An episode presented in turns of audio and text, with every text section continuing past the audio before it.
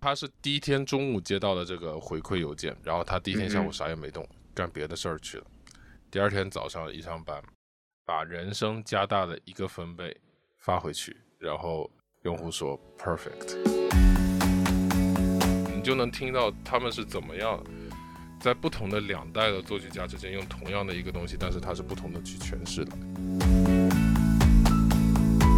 是音乐是服务于画面的，但是你要真把这个服务的东西给抽掉了，就很多东西一样是不 make sense。 当你听到我们的这个 BGM 的时候，给你的一个就是 first impression 是什么？就你觉得这是一个什么样的节目？给我的一个 first impression， 用句俗话说比较野。欢迎来到派森路口，本期我们请到了专业作曲人黄嘉译。去年圣诞，他给华为英国的亲情广告创作了温馨的配乐。除了揭秘商业音乐的制作流程，我们还聊了聊作为乙方的痛与快乐，畅谈各自钟爱的电影配乐，并请嘉译给我们介绍专业的聆听技巧，推荐电影音乐和作曲家。Hello， 大家好，我是 Arthur。Hello， 大家好，我是林石。今天我们很高兴请到黄嘉译。其实是我的一个高中同学，他最近参加了华为在英国的一个圣诞广告的配乐。我们先请他来介绍一下自己吧。Hello， 大家好，我是黄嘉译 ，Plus One Production 的主理人和主工程师。Arthur， 你想从什么方面了解我呢？我们就随性一点吧，反正我们都认识，没关系。可以。先从华为广告吧。我觉得其实当我第一次看到你分享这个信息的时候，我其实特别好奇说这一整个过程大概是一个怎么样的一个过程，就是可能最开始是怎么样有这个机会参与到这个项目，然后过程当中有没有一些可能比较有意思的经历可以随便和大家聊一下。怎么参与进去的？就是熟人介绍啊。那个写作之初，就我拿到的就可能只是那个分镜画稿，就是当时还没有拍，还离拍摄好像还有个一个星期还是一个半星期这样子的。但是这个时候你不开始不行啊，因为要不然来不及。所以说我就只能先和导演前期沟通，并且那个就尽量的前期沟通，并且就是看分镜也看一看，然后就大概照着他分镜的时间线先写一下嘛。在前期写了一个大概的架子以后，给导演听了，可能大概是这么个意思，然后完了拍了以后又改了很多。我记得完整的从开始写到最后交，好像一共也就是那么13、14天的过程，所以说其实时间还挺赶的。所以其实在这个过程当中是需要，他并没有说先拍好一个画面给你，是他只是用不同的这种分镜的这种静态的图像去给到你，然后可能不断的跟你沟通，去让你去了解这个中间他要的一个是什么样的情感。对的，最开始的时候是这样子的，因为如果不这样子的话时间不够。那我想问，这个是华为的特殊性，就这次这个项目时间特别紧，还是说一般在写这种类似的配乐的时候都是先根据分镜的时间线的这个静态画稿来写，最后再根据实际拍摄的录像来调，还是说一般情况下其实你是会先看到拍出来广告的这个效果？60%的情况下会先看见吧。所以其实在这个过程当中等于是华为他是甲方，他找了制作公司来帮他做这个广告。对，我是丙方。你是丙方。OK， 所以有什么来吐槽吧？对，有什么想要吐槽甲方的吗？或者作为丙方有什么比较有意思的经历吗？就作为丙方，你想想，就是这个逻辑列一下来，就很简单，会有很多改动，就等于说你要同时受制于两个方的改动。当然，绝大多数的那个改动是来自于乙方嘛。这个是我的直接联系人，但是他也不能对最后的产品做出100%的，就是我说能交就能交的这种那个，对吧？毕竟最后还是要看的是甲方，所以说最后有可能甲方大手一拍，啊，太长了，那我就得去把好多东西剪掉，或者说太短了，然后我就要再吭哧吭哧写很多东西，就，但这个很正常。而且这次其实甲方还算是，应该说是我接触过的甲方里不多事儿的了。我记得你之前可能我们在之前有聊的时候，你有提到一个可能是你前辈的故事，就是可能他有接触或者你的朋友接触过一些比较奇葩的甲方、那个故事啊，对。这个是我一个前辈，但是这个故事我也是看来的啊，就不是从前辈嘴里亲口讲。这个前辈是一个那个混音师，混音的话就大家可以理解为就是照片 PS 嘛，反正就是后期就收音后期。有一次他混了个音发回去给甲方，甲方列了30个问题，第几秒哪儿大了，第几秒哪儿小了，第几秒听起来太闷了不对或者啥的。他是第一天中午接到了这个回馈邮件，然后他第一天下午啥也没动，干别的事儿去了。第二天早上一上班，把人声加大了1个分贝发回去，然后用户说 perfect。 就其实很对，啥也没动，就人声加大1个分贝，什么其他的那些甲方说的莫名其妙问题一个都没懂，因为那些问题本来就是不存在。OK， 所以你觉得这样的机会多吗？就是这样的事情发生的几率大吗？还是就完全就看个例，取决于对方是一个什么样的公司？其实这种事情我也遇到过挺多的，但这个也不怪甲方，因为就是怎么说呢，就有的时候确实在我们技术上就是一个很小的，基本上是就你手指弹一下的那种问题，但是在甲方听起来他会听出一堆副作用。那你那个副作用确实是会有这种副作用，但是其实从我们专业角度上来说就很简单，然后就稍微动一下那些副作用就会通通消失了。当然也会有反过来的，只是单纯的因为就是我的客户不了解我这个专业里面会有什么样的技术问题，我的每一步的技术问题可以被怎么样的去修改，这个所以说就很好玩，就也不能说怪谁，但是这个事情是经常会发生的就是。所以我其实想稍微再扩展一些，因为我自己之前比如说不光是看广告，比如说看其他的影视作品，我自己个人对配乐就是某些影视作品可能它留在你脑袋里面的印象不光是那个画面，同时也是那个音乐，它会给人留下很深的印象。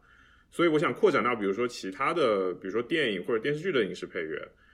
我自己之前做一些 research， 它可能包括比如说片头片尾啊，插曲啊，甚至电影推广曲，或者是概念单曲，又或者是比如说角色曲。就我不知道说在你过去的一些项目当中，就你能不能稍微给我们介绍一下，就是我不知道我刚刚讲这些是不是对，或者说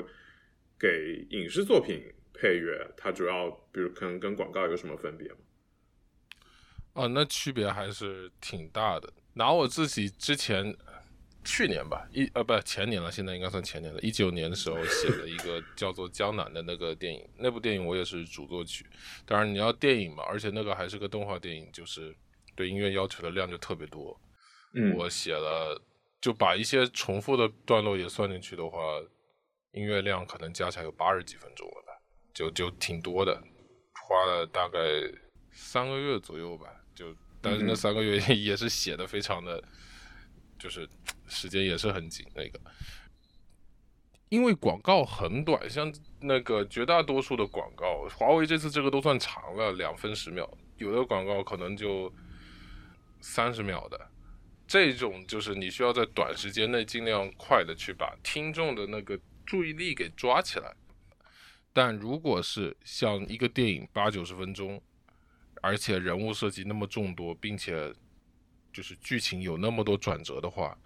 在那种时候我会做的事情就是给有可能是人，有可能是场景，但反正就是会一直出现的某一些东西。就比如说男一号，我给他设计一个或2个的那个就是音乐动机，就比如说就音乐动机就相当于是一个很有特征性的音乐句子吧，像这样子。然后只要那个男主出现有比较大段的情节，那我就拿这个东西去写。当然也不是说就是男主一出现就是那个，那也太傻了，但就是会拿那个作为素材，然后在那个基础上去做改动来匹配当时的那个情节嘛。这样子有一个好处就是听众在听完，不是说听完，就是看完电影以后，基本上出了电影院你还能记着那个电影里的音乐大概是什么样的时候，你就差不多能成功了，因为就等于说给这个电影加上了一个记忆点。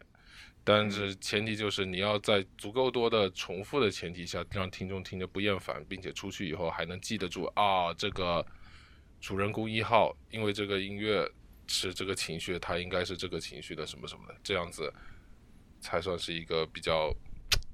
在我看来是一个比较成功的一个范例。像之前的那个驯龙高手啊、功夫熊猫啊，他们几个都是这样子的。当然我自己接受的教育也是从他们的这一派来的，所以说我很认可他们的这一套。刚刚讲到那个就是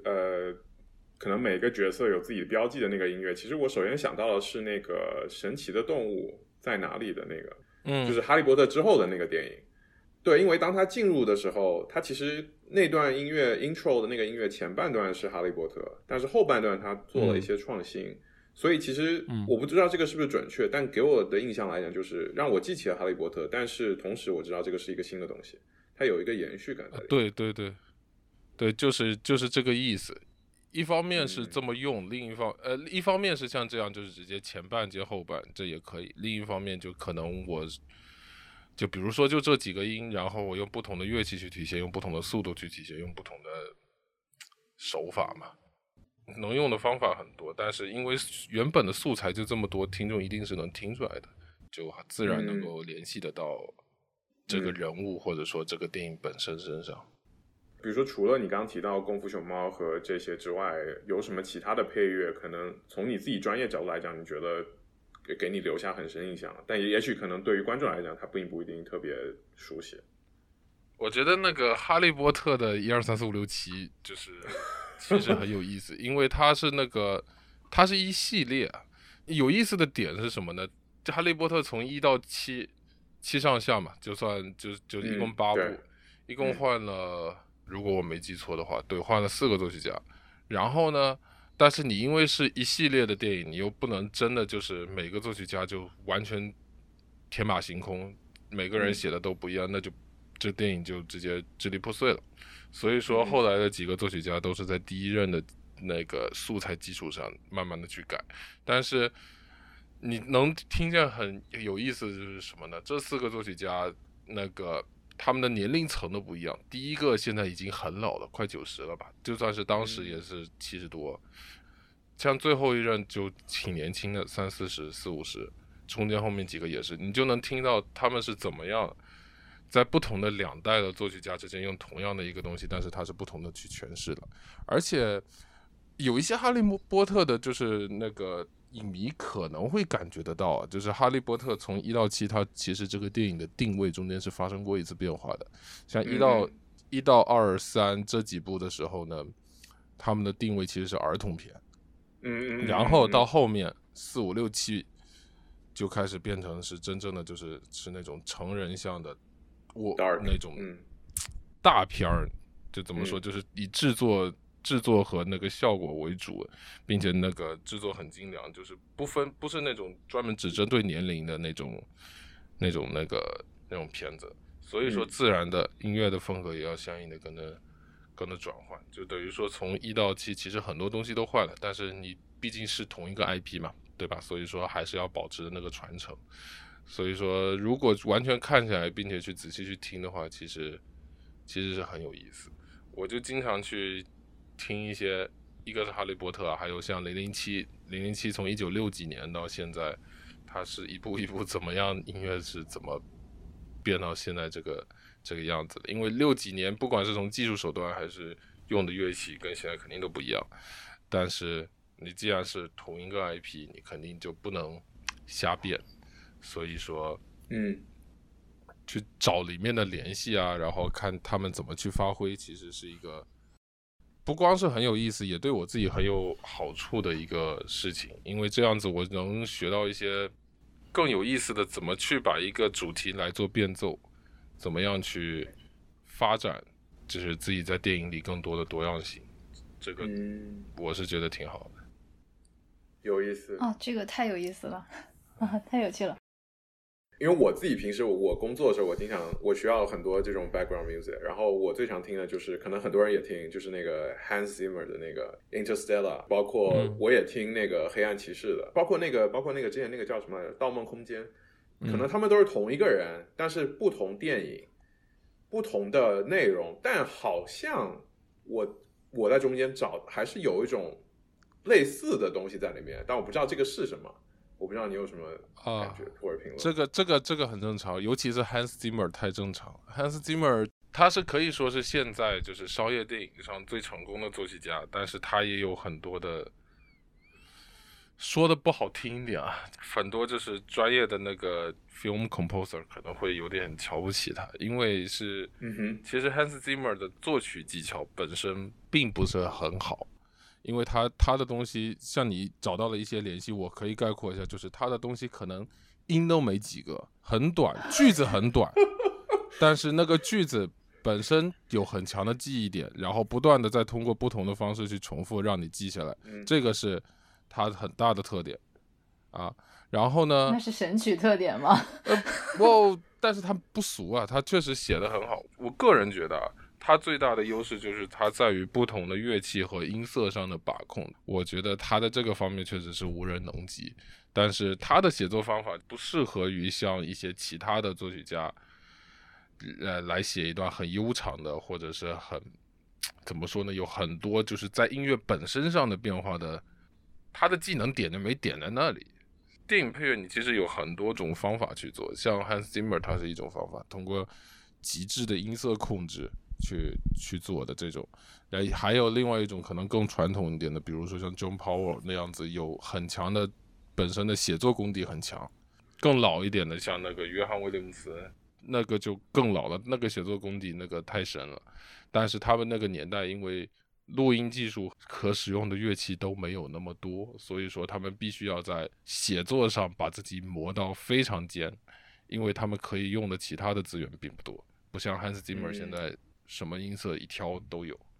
跟着时代走吧，这个每个时代的作曲家也不一样。所以在这个影视配乐中，就是是完全服务于画面的，还是说作曲家可以跟导演去沟通，你这个剪辑能不能在节奏上给我一些空间？很少有机会能沟通，但也不是绝对啊，这个东西很多时候也不是导演自己能决定的，而是看这个电影还有多久要上。如果时间已经很紧的话，导演肯定不可能跟你去动剪辑，因为这个涉及到后面所有的东西都要懂，这个太大了。但是也有一些情况就是什么呢？我这段音乐把导演给写的痛哭流涕的，然后他就非得要这个不动啊！我就算是改画面，我也要让你这段走完，要不然我觉得我这段撑不住了，那你就去改那个改剪辑。所以其实音画在电影中差不多是同等重要的。没有，音乐还是更像是一个服务的，但是我个人认为就是怎么说呢，我不知道你们有没有去看过那种，我自己是经常去会看到会接触到，因为工作使然嘛，就是接触到一些那种拍是拍好的，有可能有一些动作快的甲方连那种渲染调色都调好了，但是呢配音没配，音乐也完全没有，然后你这个时候你去看那种片子，你其实心里的波澜会小很多，你甚至都不知道那段音乐那段片子要讲什么，这种时候你需要一个音乐去引导你。对，这个是音乐是服务于画面的，但是你要真把这个服务的东西给抽掉了，就很多东西一样是不 make sense。 同意。在今天很多比如说他作为一个投资方，他要投资一个 IP，那其实作为一个 IP 塑造很重要的过程，包括你刚刚讲到哈利波特，就是其实他的音乐作为他 IP 塑造这个过程当中起到一个很重要的作用，他会留下很深的印象。那所以我觉得其实这个音乐配乐的价值实际上是相当的大的，从商业角度来说。是的，商业角度来说肯定是很大，就像是很多一些经典电影，你就算你哼一下主题曲，你就知道是哪一个了。你比如说那个《Godfather》，那个教父，哒哒哒哒哒哒哒哒哒哒哒哒，你一哼就知道它是哪个，是一个非常大的记忆点。那就你自己来说，你自己最享受或者觉得最爽的是你在制作整个配乐的哪一个环节？做完吧，应该说是，就是做完。做完肯定是最爽的，当然我这里指的完并不是说因为工作结束了，工作结束那当然工作结束并且 get paid 那当然是爽，但不是这种，我指的更多的可能是，举个例子，你前期花了3-4个月拼命的去写很多东西，最后你自己能看到就是自己的东西在电影院里的大荧幕上去呈现出来，并且以一个很好的状态去呈现出来，那你当然心里是非常非常欣慰，然后成就感等于是对，就主要是这种成就感，这个是令我就是反正最开心的一点吧。除了这个以外，可能另外一方面就是录制阶段了，因为在录制之前，我们更多的可能都是电脑做嘛，电脑做可以调校的很好，但对于我们自己就没什么惊喜，对吧？就真正去录制的时候，一些好的乐手可以给你发挥的锦上添花，然后你就可以听到哦，原来我自己写的东西可以有另外一层这个意思。而且应该我记得你之前有提到过，就是作为配乐的话，一个电影出来你是可以看到你自己名字，你自己的名字是在最开始的时候，对吧？对，电影不是前面会有一段，后面会有一段嘛，就是 credit， 对吧？前面在可能开场的大概2-3分钟的时候会有一段，就比如说会有一个主题歌，边放着主题歌，然后边那个就放着一些比较重要的 credit 嘛，对吧？作为作曲者或者是主作曲者的话，一般来说是会放在就是前面那一段，就2-3分钟的那个时候。当然，绝大多数的那些其他的工作者是放在就是影片结束的片尾嘛，放在前面有个好处就是你如果自己真的很重要，你基本上是自己独享一个屏幕，那你就很酷了呀。在那个英国皇家音乐学院的学习过程跟我们平时或者说跟你本科学音乐吧，或者说学作曲那个部分，它有什么特别大的不一样吗？或者说有什么特别独特的课程吗？不一样还是挺不一样的。我在本科的时候接受的作曲训练更多的是技巧性的，但是进了英皇以后，它更多的是产业性的。我不知道这么说是不是有点抽象，就是意思是这么说吧，就是我在北师大的时候更多接触的是学术上的训练，包括你怎么样把你自己的曲子写得更好，怎么样把你自己这个东西做得更完整更完美。但是进了皇家音乐学院，就是真正的做了影视作曲这一块以后，它有很多的训练是对着你这个产业的，比如说 music business， 你要怎么样保护好你自己的版权，以及跟这个相关的法律会是什么样，以及相关的，当然我在英国上的学呢，肯定英国合同法嘛，对吧？就类似于这种东西，还有一些就是这个产业它的完整的产业链大概是怎么样，以及针对产业链的一些训练，比如说会有那么几次考试，就是考试的形式是真正进棚录的，而进棚的时候，你要跟你的一个同学去互相做 producer， 互相给对方做那个制作人，然后你自己要亲自的进去指挥，就是，然后从那个时候我才真的就是开始感觉到，就是在棚里指挥跟我自己之前在本科的时候去做那种音乐会指挥是完全不一样的一个感受，因为在棚里，每一秒钟都是钱啊，就是棚费是钱啊，就是你是说半个小时，你就一定要半个小时内录完，不管怎么样你也是要录完，要不然你超时了，放在课程里你是不及格，放在就是行业里面就是你自掏腰包，你要想办法去 make it happen， 就给我带来了很多就是思想上的转变。如果说以前就还是个非常艺术的艺术家的话，现在就是一个就很多思维就变成的是这种需求上的思维了。嗯哼，变成商业上的，对对对，更加落地的那种感觉。对的，进棚和电子手段带来的音乐表现上的不同，是除了音质之外还有什么？就是